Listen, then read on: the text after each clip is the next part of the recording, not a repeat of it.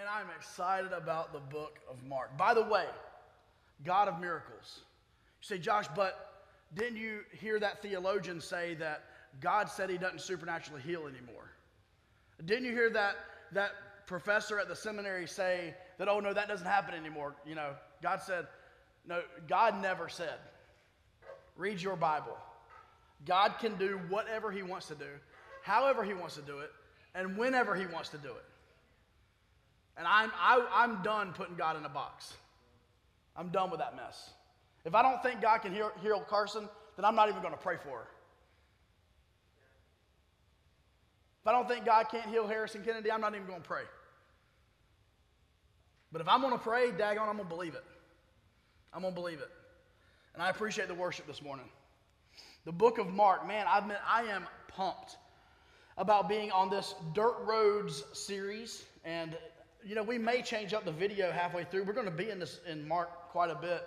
If you have any song suggestions, just let us know. And uh, we might be able to add it into the, into the intro video. It has to go through an approval process first, just FYI. Uh, but uh, I did think that this series would help me uh, to be able to throw music puns as often as possible as I preach, which I try to do, and uh, try to stay faithful to that. But anyway, the beginning of the good news, the beginning of the good news, the gospel of Mark. As the Old Testament books of Malachi and Nehemiah, you remember we went through Nehemiah? The last chapter of Nehemiah actually ends at the same time that the book of Malachi does. So those are the two ending books of the Old Testament. God takes the world through three to four hundred years of silence, uh, literally, where God seems to have hidden himself in preparation for what was to come. And certainly, the Gospel of Mark does not pick up the story as early as some of the other Gospels. There is no birth of Christ, Christmas story necessarily here in this book. But what we do find is the beginning of the life of Christ recorded as the next great event after these hundreds of years of silence. We are brought into the story by the, by the writer here as Jesus is about to begin his earthly ministry. We pick up the story at a time when people had to be thirsty for God to reveal himself. Think about it. The oldest person in this room is under the age of 80. To think that four times that, five times that, your lifetimes, there had been nothing from God. There had been no revelation from Him. Think about over a hundred years older than our country. They had not heard from God. And so there had to be this thirst. They had even gone as far as to follow astronomy and a miraculous proclamation from the angels to the shepherds, right, for the birth of what had been billed as the Messiah. But here we are 30 years later as we pick up the book of Mark.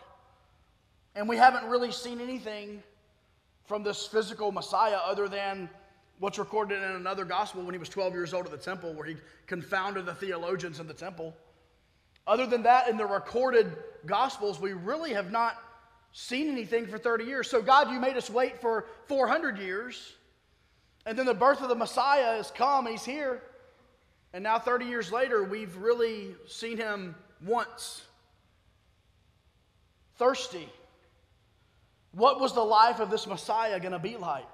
If he truly was who he claimed to be or who he was proclaimed to be. As we tackle this first gospel, if I may, this morning, I want to begin with these guiding markers to approaching any gospel. And so I want us to understand these things. Um, these are five uh, guardrails we can put up.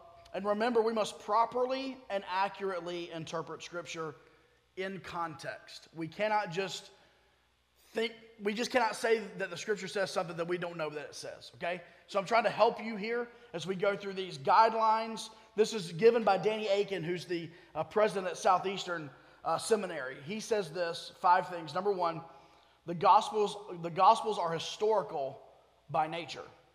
What they record really did happen.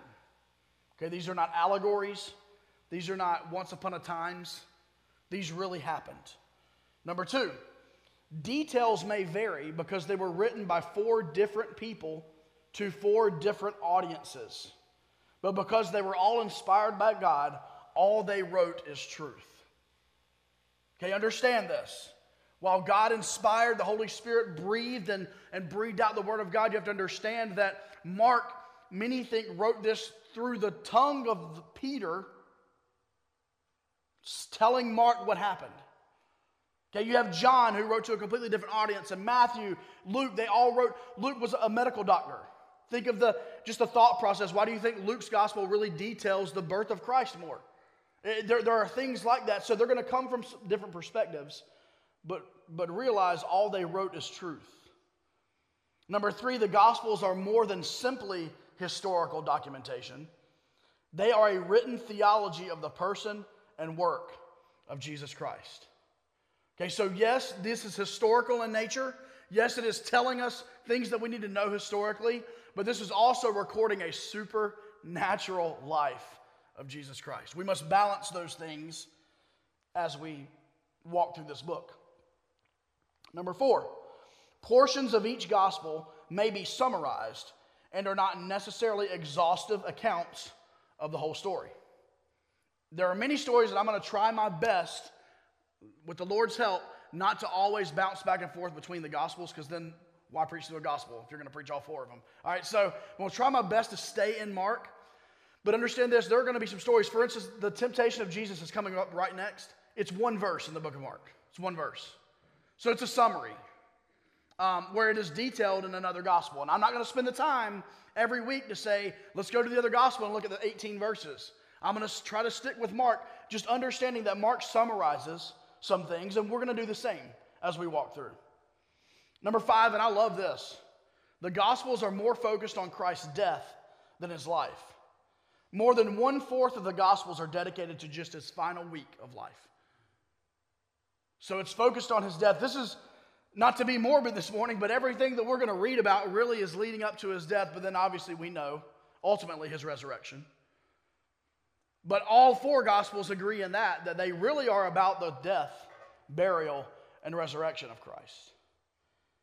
And may we keep these important truths in mind as we travel uh, with Jesus. We're going to be in hot desert areas, we're going to be in small villages. We're going to walk these dirt roads. Remember, we're going to be not in his shoes, we're going to be in his sandals. All right. He's, I, I would assume Jesus wore Birkenstocks. I would assume. Um, nothing but the best. But we're going to go through major cities, small villages. We're going to see the sick healed. We're going to see the dead raised. We're going to see miracles take place. We're going to see him come into his own and his own not receive him. We're going to see him die a humble death. We're going to see him rise in victory. But we're going to walk on these dirt roads as Jesus goes from town to town, a gypsy, going from town to town as the Son of God. Heavenly Father, speak through your word, speak through this series. It's in Jesus' name we pray. Amen. Amen. We're in the book of Mark, the first chapter, the first verse. The beginning of the gospel of Jesus Christ, the Son of God. As it is written in the prophets, Behold, I send my messenger before your face, who will prepare your way before you, the voice of one crying in the wilderness, Prepare the way of the Lord, make his paths straight. John came baptizing in the wilderness and preaching a baptism of repentance for the remission of sins. Then all the land of Judea and those from Jerusalem went out to him and were all baptized by him in the Jordan River, confessing their sins. Verse 6 Now John was clothed with camel's hair and a, with a leather belt around his waist, and he ate locusts and wild honey, and he preached, saying, There comes one after me who is mightier than I, whose sandal strap I am not worthy to stoop down and loose. I indeed baptize you with water, but he will baptize you with the Holy Spirit. It came to pass in those days that Jesus came from Nazareth of, of Galilee and was baptized by John in the Jordan. And immediately coming up from the water, he saw the heavens parting and the Spirit descending upon him like a dove. Then a voice came from heaven You are my beloved Son, in whom I am well pleased.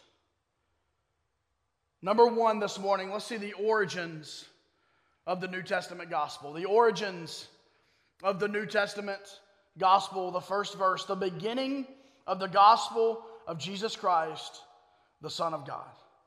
This specific gospel, penned, we think, by John Mark, uh, most scholars would agree with that, was written to the Romans, telling them that Jesus, in fact, was the one who would give his life as a ransom for many.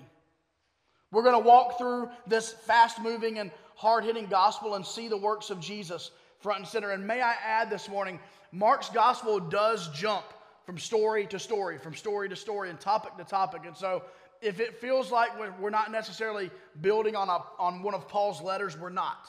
Okay, we're just following Mark's gospel. Notice the use of the word beginning, the beginning of the gospel. This is a parallel word to Genesis 1 1. In the beginning, the origins, God. John chapter 1 and verse 1. In the beginning was the Word. This is the beginning of the good news of the glorious gospel of Jesus Christ in the New Testament. It starts right here.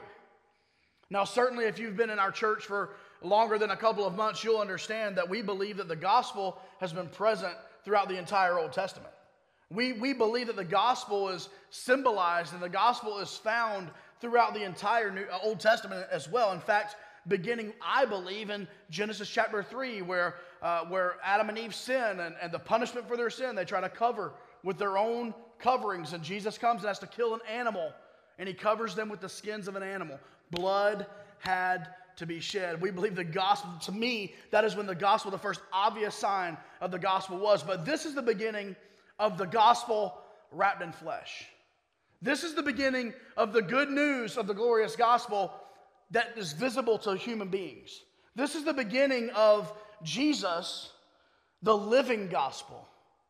Here and now, the gospel has taken on flesh and blood.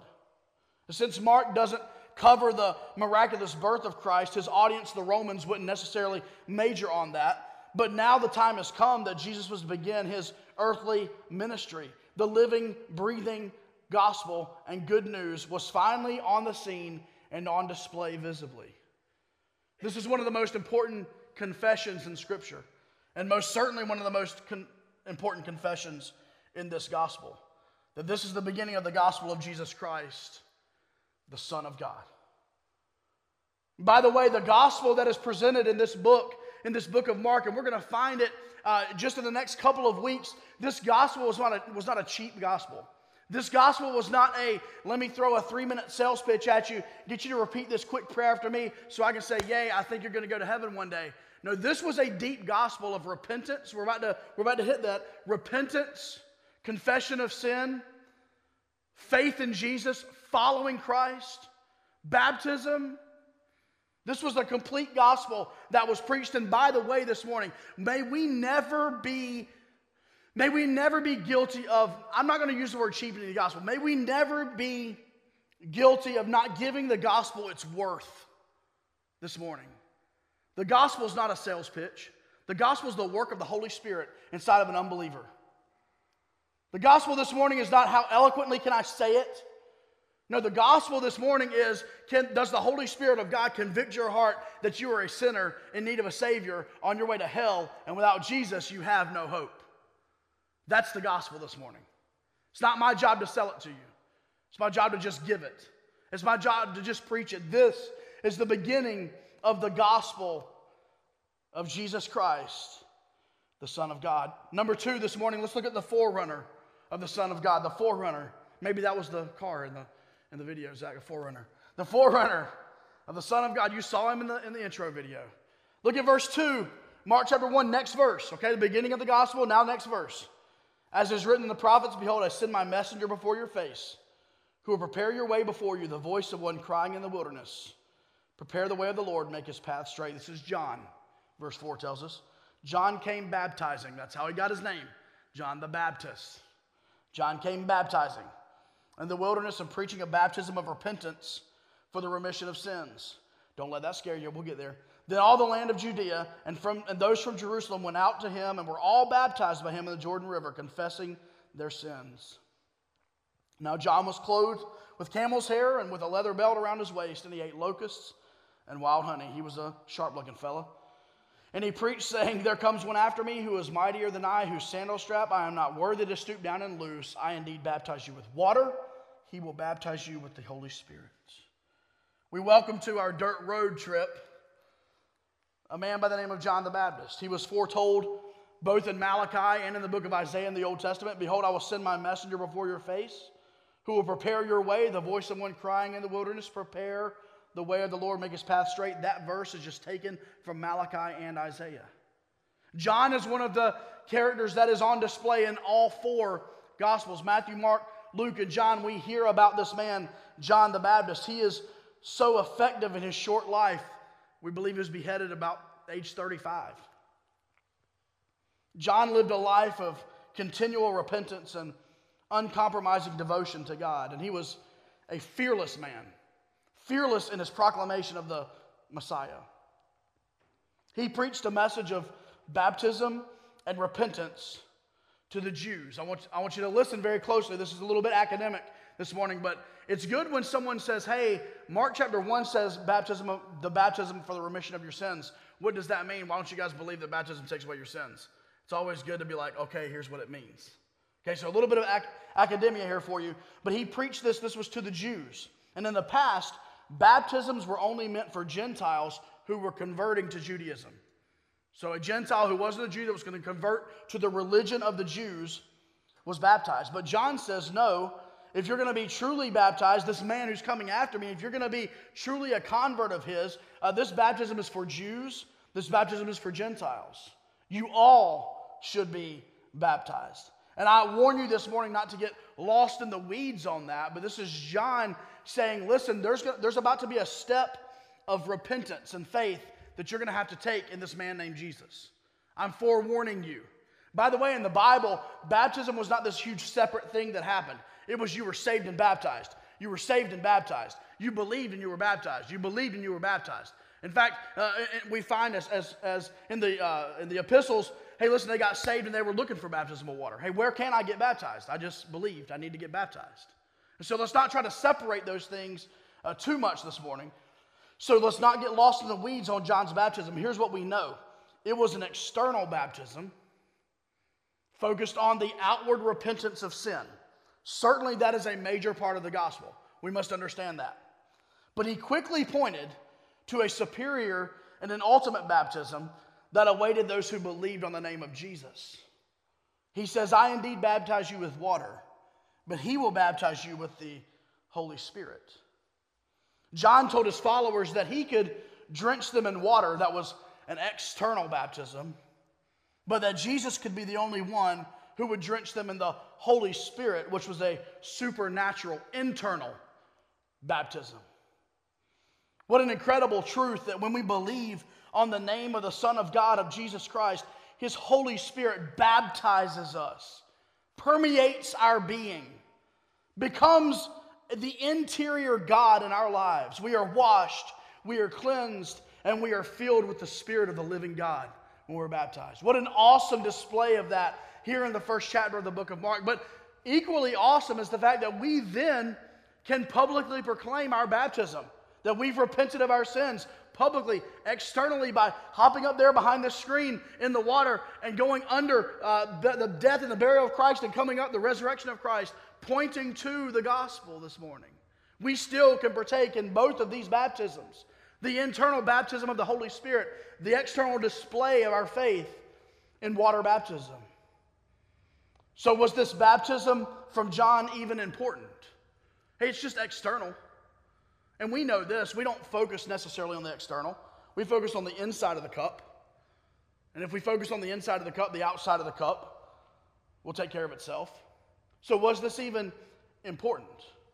Why don't we look and see what Jesus said or did about this external baptism? Number three, the baptism of our Lord. Let's look at it in verse 9. Walking right through this book. Look at verse 9. Came to pass in those days, days that Jesus came from Nazareth of Galilee and was baptized by John in the Jordan.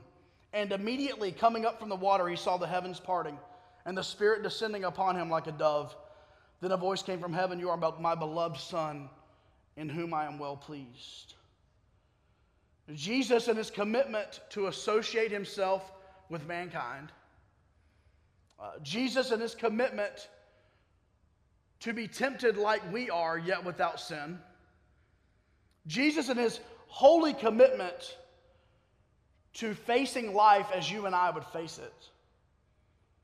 Jesus and his full commitment to associate himself with me and with you was baptized, according to Matthew's gospel, to fulfill all righteousness.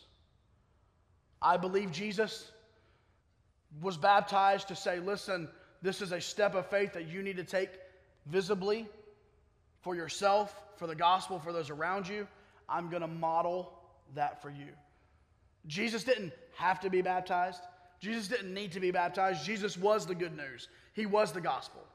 But Jesus was baptized to fulfill all righteousness. And what an absolutely beautiful picture takes place. You may have already noticed it as we've read through now two times uh, this text, but this beautiful picture of the inexplicable doctrine of the Trinity. You say, Josh, explain the Trinity to me. I can't. I can, I can debate it and look around and try to find some really cool illustrations for the Trinity God the Father, God the Son, and God the Holy Spirit. I can do my best. I've heard people say it's like a rope, and that there's a three, three twine rope and it's going through, but it's still one rope, but it's still three different pieces. Fine. I've heard people say it's like a river, and that river is together, and that river splits apart into three, and that river comes back together and it splits apart and comes back. I've heard it said like that. I've heard it said like this I am a uh, I am a son, I am a father, and I was a grandson. I am all three of those things, yet I am also who I am. I've, tried, I've heard people try to explain it, those are all great and wonderful. Here's what I like to do I like to point to biblical examples of the Trinity and just say, man, isn't that awesome? Isn't that, isn't that great? Look at, look at Jesus, the Son of God, is being baptized. Okay? Jesus, the Son of God, is baptized.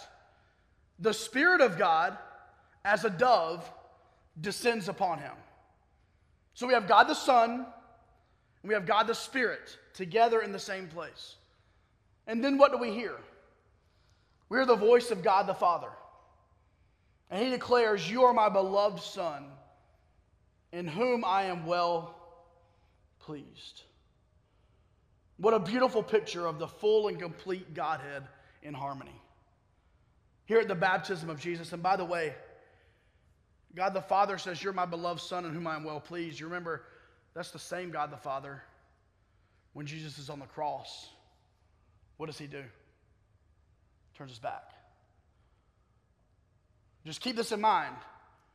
As Jesus is baptized in his perfect, in a sin, sinless, holy body, this is my beloved Son in whom I'm well pleased. When that same Jesus takes upon your sin, and he takes upon my sin, and he becomes the sin of the world. This man, Jesus, who is Father, God the Father looks upon and says, Well done, my beloved Son, and whom I'm well pleased. Just three years later, will turn his back as that same Son, Jesus, becomes the sin of the world. He can't look upon sin as holiness and his righteousness. But what a beautiful picture this morning. The baptism of Jesus. Why did Jesus get baptized? I, I believe it was full well because he was, it was to fulfill all righteousness. It was to say, listen, this is the gospel to the full. The gospel to the full. You say, Josh, do you believe if you've, if you've trusted Jesus and with your whole heart believed on him as your Savior and not been water baptized yet, do you believe that you are saved? I, I do believe that, but I do believe this. There is a major piece of your faith that is yet to be latched in. There's a major piece of your faith. In my opinion, there's a major first step of your faith that, that the foundation has not been laid yet. So if you're here today and you have believed on the name of the Lord Jesus Christ, but you've never followed him in baptism, I believe that to be the first step of faith. I believe Jesus modeled it. I believe it's modeled throughout the entire New Testament. And if you are, are, are, are interested in that, please see me and we would love to baptize you this morning. But this was the beginning of the gospel of Jesus Christ, the Son of God. I ask you this morning, as we traveled this first dirt road with Jesus? What if you're the other person? What if you've received the external baptism, but never truly had your heart baptized in the Spirit? What if you had the external, but never experienced the true internal? Can I say that was me? Can I say that I grew up in a pastor's home and had the church bulletin memorized and knew all the songs and I knew all the hiding spots in the church. Fell through the ceiling one time. I'll tell you that story later. I knew all that. That was me. Baptized when I was four years old. Didn't even know what in the world. Anyway, baptized when I was four years old. That baptism did no more for me than hopping in the bathtub. By the way, as I got older, you know, I need to do that more and more. You know, you get to them like fourth, fifth grade, it's like, please hop in the bathtub. Stanky little kid. Listen, me hopping in the baptistry at four years old did nothing more for me than hopping in the bathtub. If you've been externally baptized and you've never truly had a salvation experience, then you've done nothing but hop in some water and hop back out. This morning, I ask you today have you truly been baptized by the Holy Spirit of God? It's not anything spooky today. That means this when you believe on the name of the Son of God, if the book of Ephesians tells us the Holy Spirit comes into your heart and life, uh, Mark chapter 1 tells us that is an eternal baptism of the Spirit. He comes and dwells inside of you. Period. Nothing spooky about that. God in spirit form lives inside of you. That's why those of us who have believed on the name of the Son of God, that's why life is different. And we may not externally show it as much as we ought to, but that's why that something's different on the inside.